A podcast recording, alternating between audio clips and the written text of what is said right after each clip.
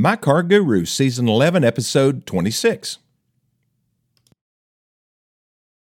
You know, when you're used to using your right hand all of your life, you get used to the way it feels, you know, the way it squeezes things and holds things and stuff. Well, ever since I've had this pinched nerve in my neck, my right hand has not been behaving.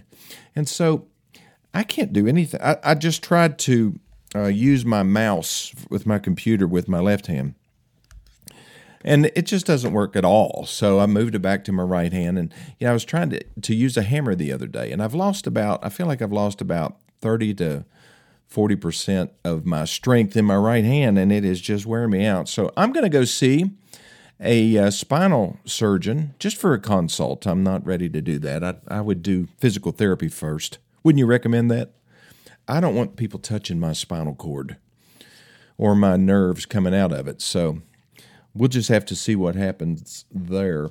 But I tell you what, I'm just on a lighter note. I, I almost got scammed last week. You know, there used to be a sign on the interstate that used to say, "Be alert, arrive unhurt." Well, whenever my young son used to see that, he said, "Mom, you better watch out for the bees." I think he misunderstood. It was a cute little play on words. But you know, we do have to be alert. We have to be alert when we're buying just about anything that involves significant amount of money. You know, when you go to the grocery store, you don't have to really be alert. I mean, unless you're really running a tight budget and you want to make sure you get the best deal on Cheerios, that's possible.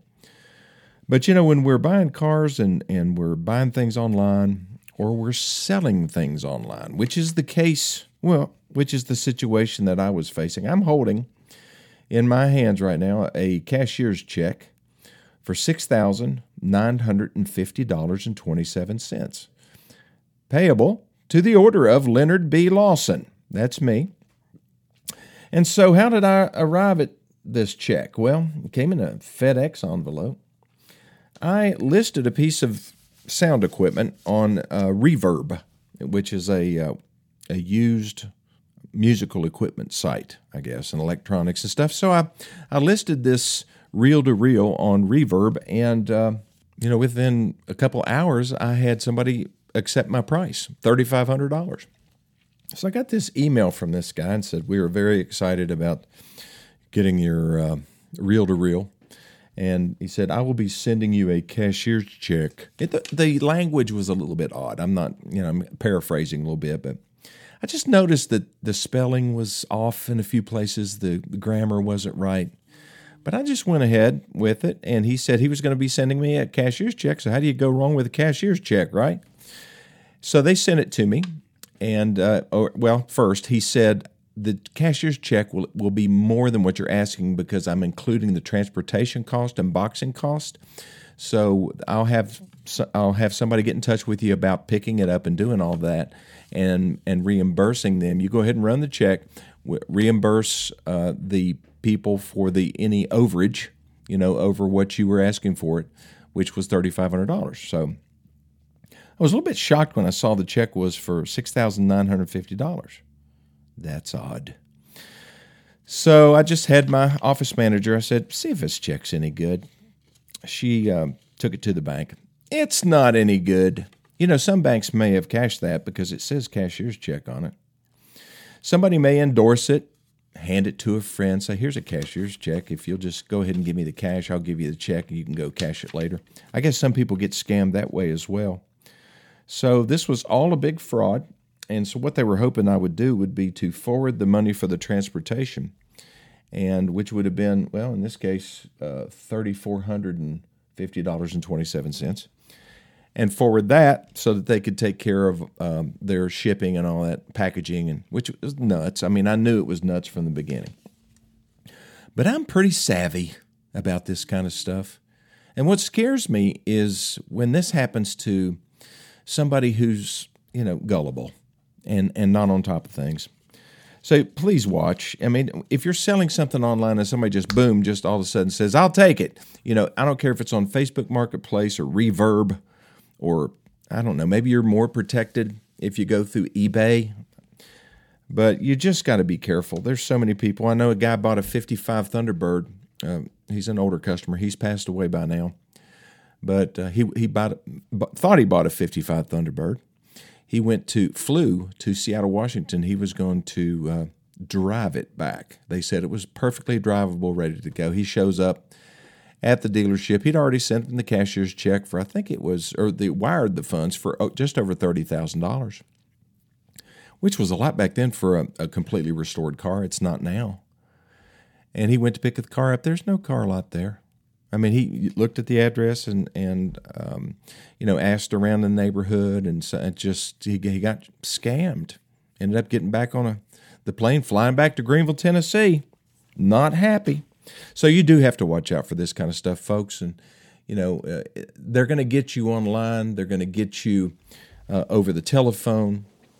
Uh, the best way to not get had, I guess, is to be standing in front of somebody. But I guess you know you can still get had with somebody right in front of you because people will lie right to your face. Deal with people that you trust and have experience with. Uh, check their Google ratings. Those can be fraudulent as well. But pretty much, if you're if you're dealing with a local business or a regional business, and uh, they've been in business for a while, then you're probably okay. I mean, I bought a, a car the other day from a used car dealer in Church Hill and uh, yeah, I'd never heard of the used car dealer, but when I drove up to the lot and I saw the car and all the beautiful inventory that he had, and you know, we talked for a while and everything, I felt totally comfortable handing him a check for eighty-eight thousand five hundred dollars. So you, you just have to. Of course, he handed me the keys to a car and the car. So I don't have the title yet. Should you hand somebody a check for a car, even if you get the car and um, you, you don't have the title yet? No, you shouldn't. Um, I've got insurance that covers me for that. But also, I mean, I felt very comfortable because I had the car, and I, I, you know, I've heard of these people, good reputation and stuff like that. But you shouldn't do that. Um, don't pay for something. You know, you can sign a contract for something, you know, like on a bank contract or something like that. That's okay. You know, if you get the car because you're not going to have the title, the title's going to go to the bank that financed it and maybe you pay somebody for a car and, and the title's on hold. If you're doing that with a, a new car dealership, you're okay. Some used car dealers, I don't know. You know, I would just just wait. Just wait till the title comes in. And, you know, make sure it's legit and it's signed properly and stuff. That's why you need to take somebody like me with you when you go buy a car, but I'm sorry. I'm just not that available. if you want to send me a picture of a title or something like that, I'll be glad to help you out. But anyway, I'm going to take my first break. I'll be back here in just a minute. Okay, I am back. Well, I got my 55 Thunderbird that I bought at the Gooding auction. And they unloaded it out of the trailer and pushed it out. And just, I'm sitting there looking at it and I'm thinking, man, I am so happy. That thing looks so much better. You, you, you think about it and you say, well, did I look at this? Did I look at that? Should I have been a little bit more careful? But I really did look it over really well. And, and it is so good. We put it up on a lift just to check out the underside. And I'm just crossing my fingers. It looks better on the underside than it does on the top. Well, not really, but it's close. Somebody spent a lot of money restoring that car. Now, it is leaking from everywhere. Should I be concerned about that? No. You know, when you restore a car in 2013 and it's 10 years later and it's been sitting a lot, they're going to leak. Now, modern cars, not so much, but the older cars, yeah, the gasket material and stuff that they use on those old cars, just it doesn't hold up unless you drive it. And even when you drive it, you know, it's going to start leaking in about 10,000 miles, but the transmission's pouring. The uh, engine oil is pouring out. The, um, uh, let's see, well, oh, power steering fluid all over the underneath of this vehicle, just pouring. So am I upset? No, I'm not upset. I am elated. I'm also pretty excited about my little Vespa, my 1954 Vespa. I'll probably keep that too. You know, originally when I bought the Thunderbird, I'm, I'm thinking, okay, man, I've got all kinds of room to make money on this. But after seeing it and just knowing how much my customers are going to love looking at it, and of course, I'm not going to be going to car shows and stuff. I don't really like to. I like to go as a visitor, but I don't like to show stuff. I get too stressed about the car. And, you know, I'd just rather relax and eat hot dogs and look at other people's cars. But it, I'm we'll probably show it though at the big show car show they're having in when is that May? It's the downtown in greeneville Tennessee. Fantastic car show. They they actually line the streets of downtown Greeneville, and it's not you know downtown Greeneville isn't that big, but that's like 500 cars. So and and a lot of people are coming from long distances. So that will be there. I'm hoping that my 49 truck project will be done. I'll be able to show it too. Oh, I was looking online a little a bit ago, and I was just checking out um, the values of vehicles that, well, basically the prices that these locators are offering for brand new inventory from other Ford dealers to sell it to me or Ford dealers like me. Prices are falling, folks. You know, it's a it's a good sign for buyers. We're I think we're not too far off. Maybe well, we're seeing some rebates like we have uh, rebates on Ford Escapes of $2,000 right now. You can get 0% financing for up to 60 months, pretty good interest rate, and three years of complimentary maintenance. They must be having a hard time moving Escapes. Now, it is a 22 model. I mean, it is 2023, isn't it? Yeah, matter of fact, it's March of 2023. Should you pay anywhere close to window sticker for a 2022 model? No, you should not. You should be able to get it for invoice or less. And, you know, if it has a big rebate on it, take that off too. Now, the other issue is your trade value. They're going down. So if you're in the market, now's a, a pretty good time to go. I mean, if I don't know what kind of incentives, I haven't looked at the latest rebate reports for all the different brands there's still a lot of shortages out there. Toyota's really short. You're not going to get any discounts at a Toyota store. Most dealerships you're not going to. If you try to go out and buy F 150 or uh, even a 2023 model or um, a Silverado, Ram truck, something like that, you'll you'll be able to get discounts on that. If if they you know tell you it's going to be MSRP or greater, okay then I guess I'll go shop somewhere else and watch the price drop what if we could knock off this or that? So, anyway, don't get too panicky if they won't budge. Just leave. Say, well, okay, I'm going to go shop around. That normally get the uh, get some action. Oh, and another thing that you want to do when you go car shopping. You know how usually you go into a car dealership and after you've looked at cars, you, you test drove the new vehicle and, and you come in and you sit down and they and you start kind of a negotiation or they start getting some information from you. They say, Well, let me have your keys and I'll give it to my used car manager to test drive. Let me give you a little recommendation. Say, That's fine, um, but I'd like to go out there and, and watch him look at it. Really? What do you want to do that for? Well, because Lennie Lawson, a car guru, said it was a good idea for me to just go out there and watch him. He might have some questions. I might be able to answer some questions about my car. Well, you're not going to ride with him, are you? No, I don't have to ride with him, but I just wanted to, you know, be there when he's looking at it. Is that okay with you? And he'll say yes. That see that that just blows apart their um, their process. See, car dealers are they like processes. They like to, you know, basically do step one, step two, step three. Well, step three, well, I may have, let's see, step one is meet and greet, then interview, then, um, yeah, a car presentation, then demo ride, then car appraisal. So that's like step number five. Well, if you go out there with them, see, that's not supposed to happen.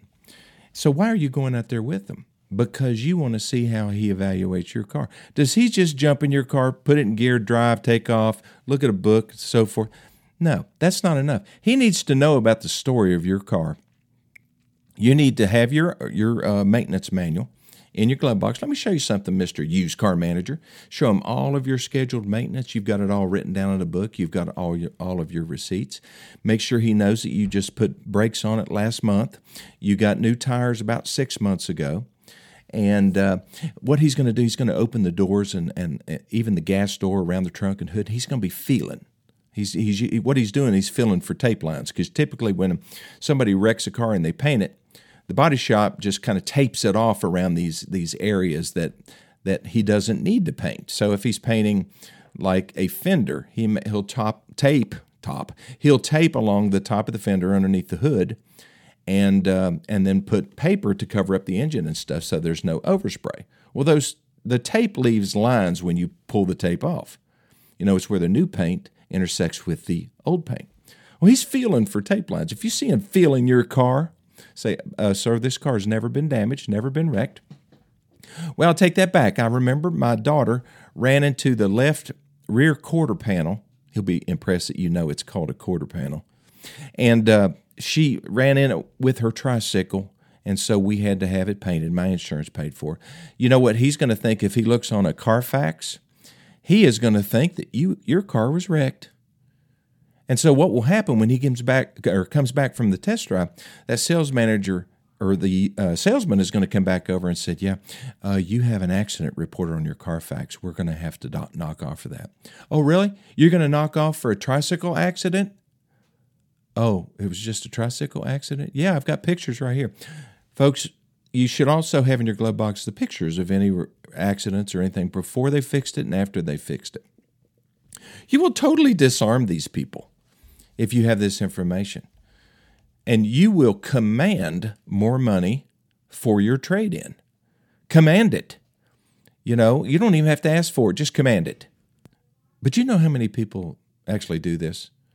Probably one out of a thousand will insist on being there when the, the cars being evaluated. You know, if I'm selling somebody a car, I want to be there. And you know, when you're selling somebody a new car, the salesperson is standing there, right? He's selling you a new car.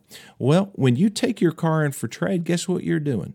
You're selling your car to the dealership. They're buying it. Yeah, they're it's a trade in.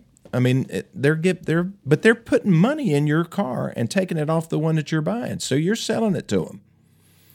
So if you want them to pay top dollar for your car, then you need to command it you know, by having all of the evidence and all of those, you know, the maintenance records, the pictures uh, of any accident, the tricycle damage, you know, the other things that you did ab- about the um, the brakes and any other maintenance that you've done in the last six months. Let's say you, you changed the serpentine belt or you did a uh, a timing uh, timing belt replacement. You know, if they don't know that you did it, if you're driving a I don't know, like a, a Honda well, I don't know if a Honda Accord has a timing belt. I think they might use timing chains, but let's say it has a timing belt. Well, it, at 60,000 miles, that timing belt's supposed to be replaced. And if you don't have any receipts or anything showing that you did it, or you don't tell them that you did it, then you didn't do it. And they're going to deduct that from your appraisal because they have to do it. They know before they can sell that car, if it's at 60,000 miles for a recommended timing belt change, they're going to have to change it. And they're going to deduct, deduct that from your appraisal. You see what I'm saying? You've got to be there. And uh, again, if you have questions about these kinds of things, if you've got a car and you've got the history, or you don't have the history, then I can help you figure out how to get it. Of course, it's not that hard. I mean, all you have to do is call the dealership where you've had it serviced every time. Oh, you mean you had it serviced every all over the place, right? You went to the Jiffy Lube, and you know you went over to the Joe's Oil Shack and had the oil changed once, and you didn't keep any of those records. Well, you're going to pay a price for that. You know, it's really not that hard. Just use your phone. Just take a picture of the bill every time you get a bill. If you don't want to keep all the paper, just take a picture of it. And then set up a file on your phone. You, you know, under photos, you can set up different files. Anything to do with your car goes into that file. And then when that used car manager is sitting there cutting your car down and asking if you did this and that, or you, or he's getting ready to put a number on your car, so, oh, can I review all my maintenance records with you? I've got them right here. And he's to be flabbergasted because he's never seen that. Nobody does that. People used to do it. People used to keep good records of what was done. I can't tell you how many people in the old days would pull out a book and it would have the date, um, it would have what they did, how much they spent, who they talked to. You know, all of this information will be there, but people don't do that anymore because they're lazy. So don't be lazy. Be efficient, and um, it'll it'll come back. It'll pay you great benefits when you trade cars. Okay, I'll be back in just a minute. So my wife went with me this morning to go pick up that that car that I told you I bought from the used car dealer and it's for resale. And she said, Well, I'll go with you. I said, Well, great.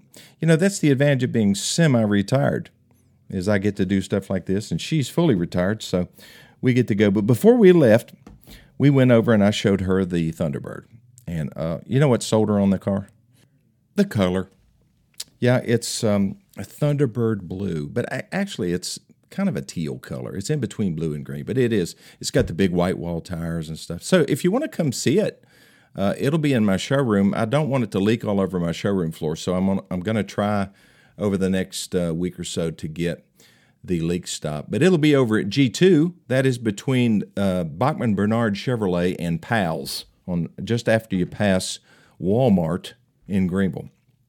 I know you're dying to just drive to Greeneville and see this car, but you might want to come in someday. You know, I'd love to show people around. I'll show you my 49 truck project. My um, 65 Mustang convertible is uh, just about ready to go to the trim shop to have the interior put in and a top put on. We can tool around Ricky Parton's hot rod shop. And I'll even show you the Vespa, and you can check it out. So it, it's pretty cool too. Well, thanks for listening to this edition. Hey, uh, call me 423 552 2020. Better to call or text before you come down. Make sure I can meet you over there.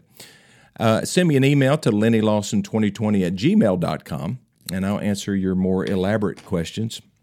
And I do that. I enjoy that. If I can help you, I am here. I am your friend in the car business and really just want to improve your car life. Thanks for listening, and we'll talk to you next time.